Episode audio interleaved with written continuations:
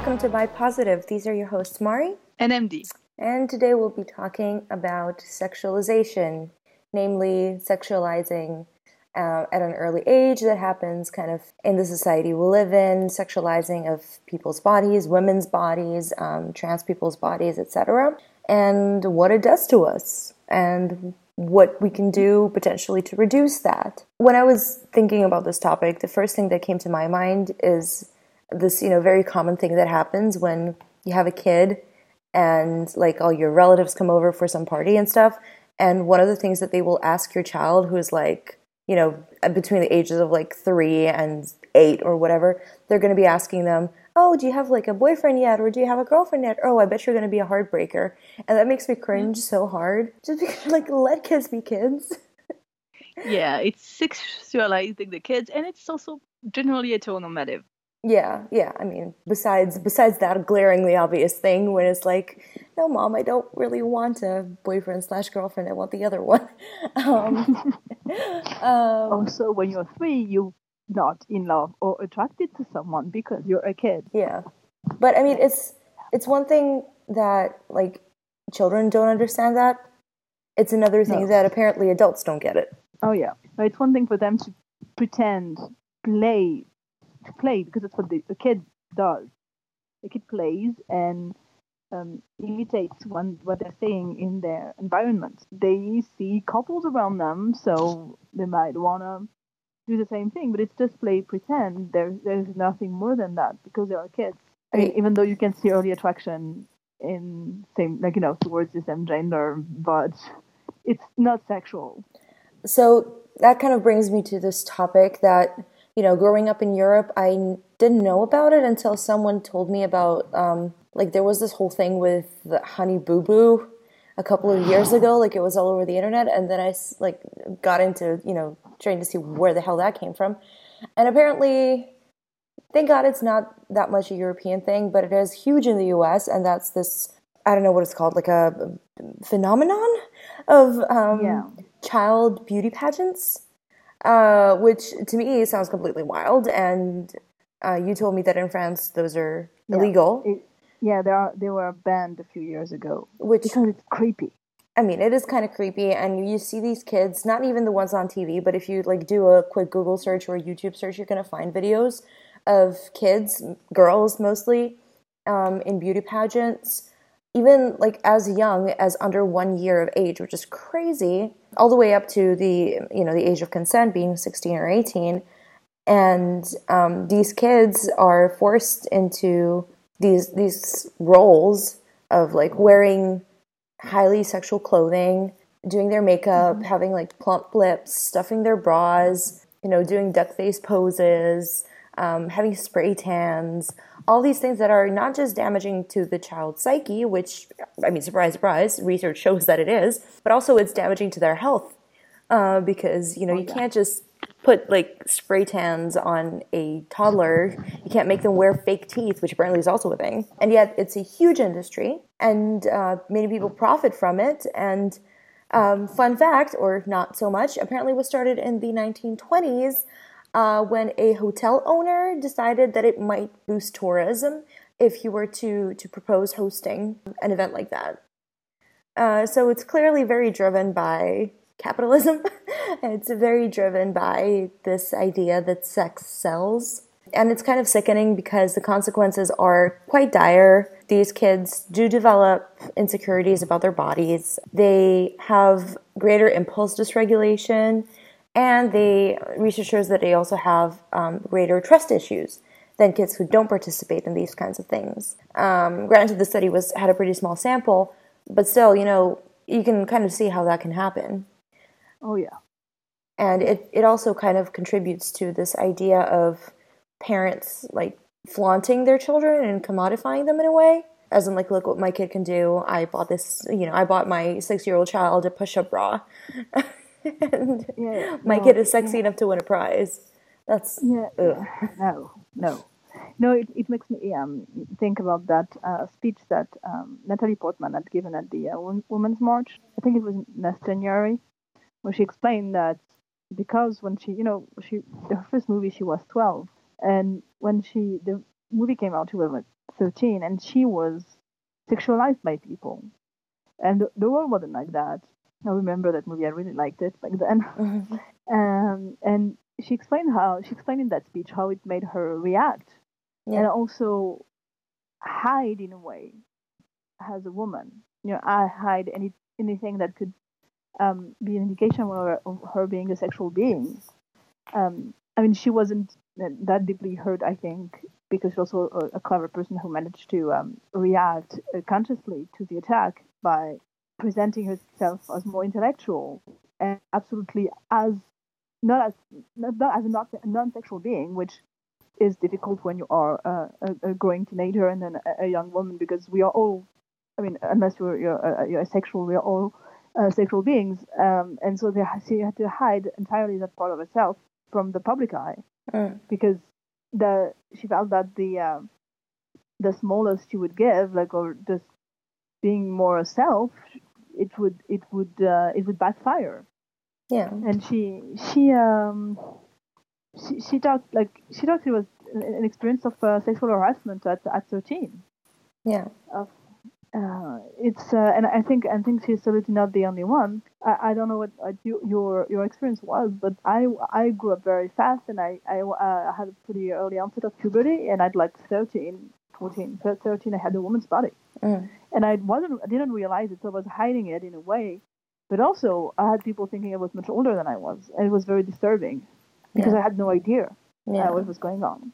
I mean, I I had had the talk but I was nowhere near ready at that age. I mean, my experience growing up in Ukraine, you are kind of bombarded with these images of really pretty women and very sexual women. I remember growing up, there was this um, ad in the newspaper that they ran over and over, and I saw it almost every day, and it was some like construction work ad for some building materials or whatever, and it was a naked woman in like dungarees with a um, hard hat on and she was wearing nothing else. And so like I grew up staring at that image every single day um, for like several years. But I think you know I, I remember um, around maybe sixth grade was when my peers, myself included, the girls in my class started wearing trying to wear makeup.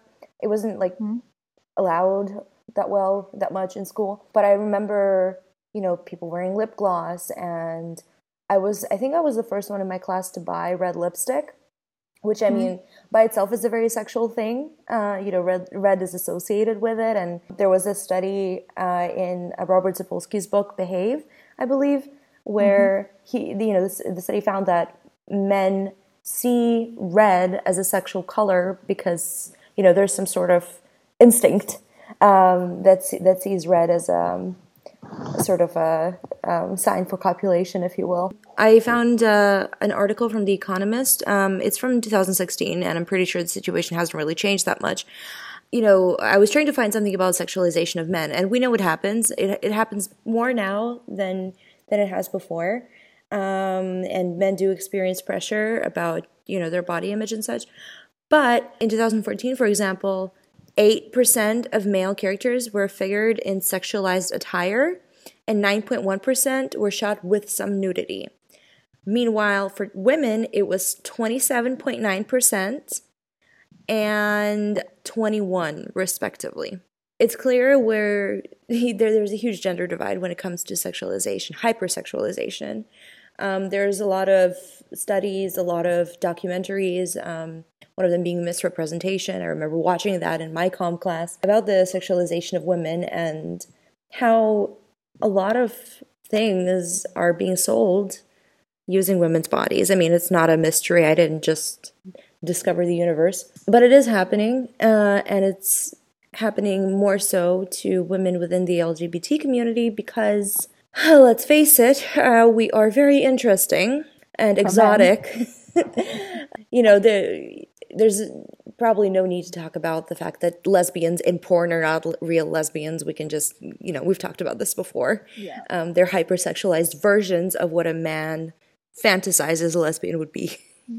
as a straight man, I, I, suppose. Whereas, you know, bisexual women are seen as um, hyper nymphomaniacs.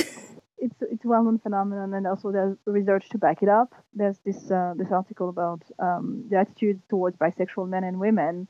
It's um, it's in the US, but I think it's uh, probably very true for, for a lot of countries. And in the end, the the sample had a more um, more positive attitude towards bisexual women than men. One of the reasons that they would uh, they, they, they explain that gender gap is was the sexualization of the bisexual woman, and the, the men in the sample find found, found them attractive, like be sexually attractive and uh, interesting, and you know the threesome thing, and so they would uh, find, have a more positive attitude toward them than toward the men. Uh, and there was another study. Um, it was a qualitative study with uh, 12 sexual minority women who talked about their thoughts and feelings about sexualization. And they had some pretty interesting findings. Um, first of all, that queer women are kind of more aware how about how, how women are treated in the mainstream media.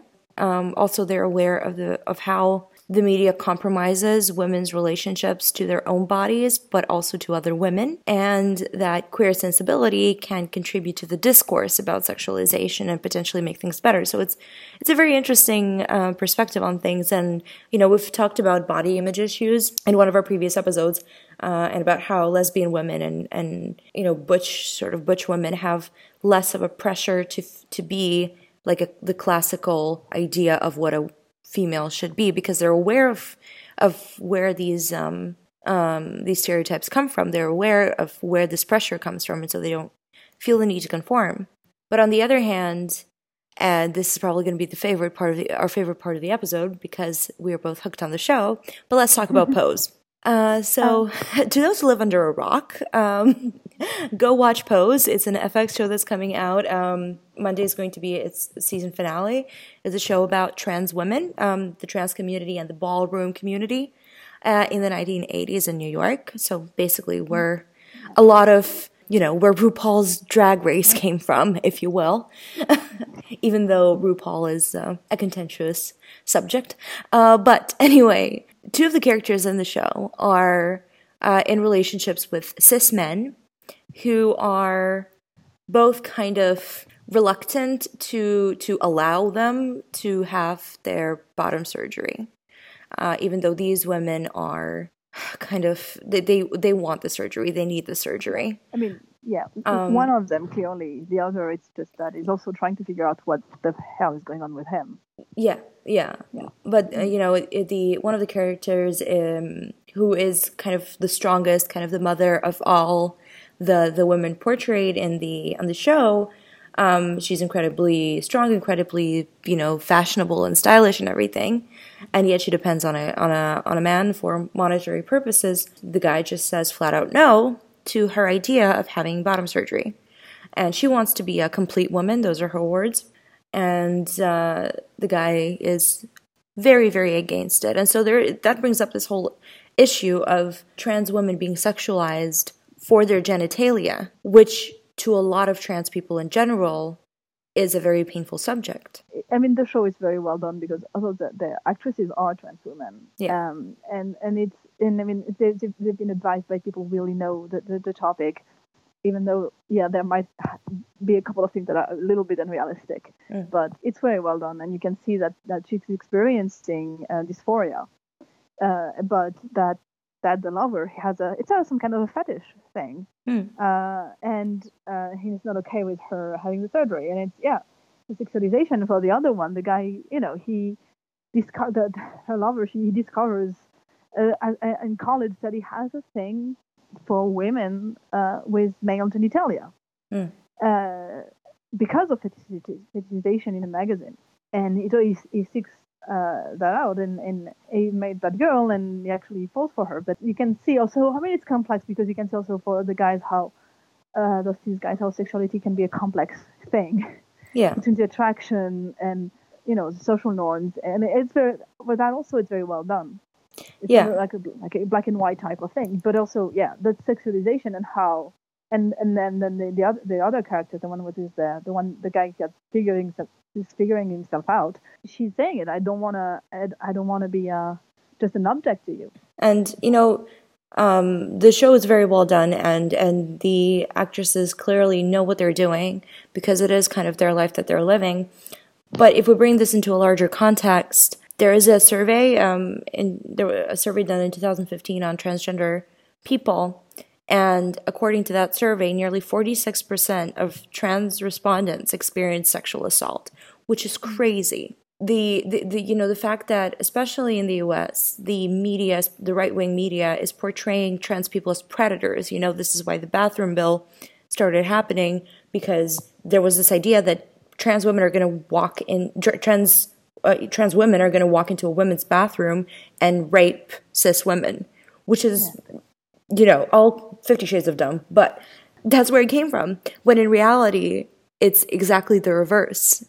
Yeah. Because trans people are so fetishized, and I, I'm sure that um, in a lot trans of ways, yeah, trans, trans men, trans women, non-binary people, intersex mm-hmm. people, because mm-hmm. there is, you know, our society has a fixation on what's in someone's pants being trans for some people adds this allure of, you know, you look this way, but I want to know what's under your clothing, which is incredibly disrespectful. It's incredibly harming. It leads to all sorts of ramifications for the person who's suffering the assault. And the reality is that for, for this specific population, the statistics are super high. Just mm-hmm. like, you know, for to, to a lesser degree, for um, uh, women who have sex with women, they are sexualized by by men um, in the way that oh well I'm I'm gonna fuck you straight. You know what happens? Corrective rape is a reality in a lot of countries. In some in, in some societies, it's acceptable, and it happens at an early age as well. Yeah. What is this fixation? because I mean, women's bodies are lovely. Don't get me wrong, but why the fuck are we using them as as you know not just idolizing them, but also using them as commodities? patriarchy. Mm. Yeah.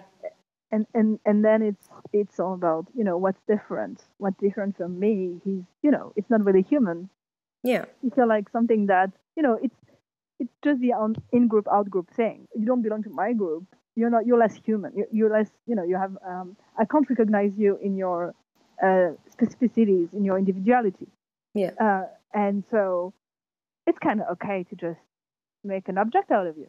I'm I'm, a caricature, of course, and a simplification, but yeah, it's and one of the mechanisms at stake. The reality is, you know, it has become a, a survival mechanism for a lot of women because we perpetuate this. You know, in in lots of families, mothers tell their daughters and grandmothers tell their tell their granddaughters that they need to look pretty because that's what's going to make them feel wanted and be wanted. Because the, the you know the, the survival mechanism is that if i'm pretty some man's going to pick me up and then i'm going to be safe.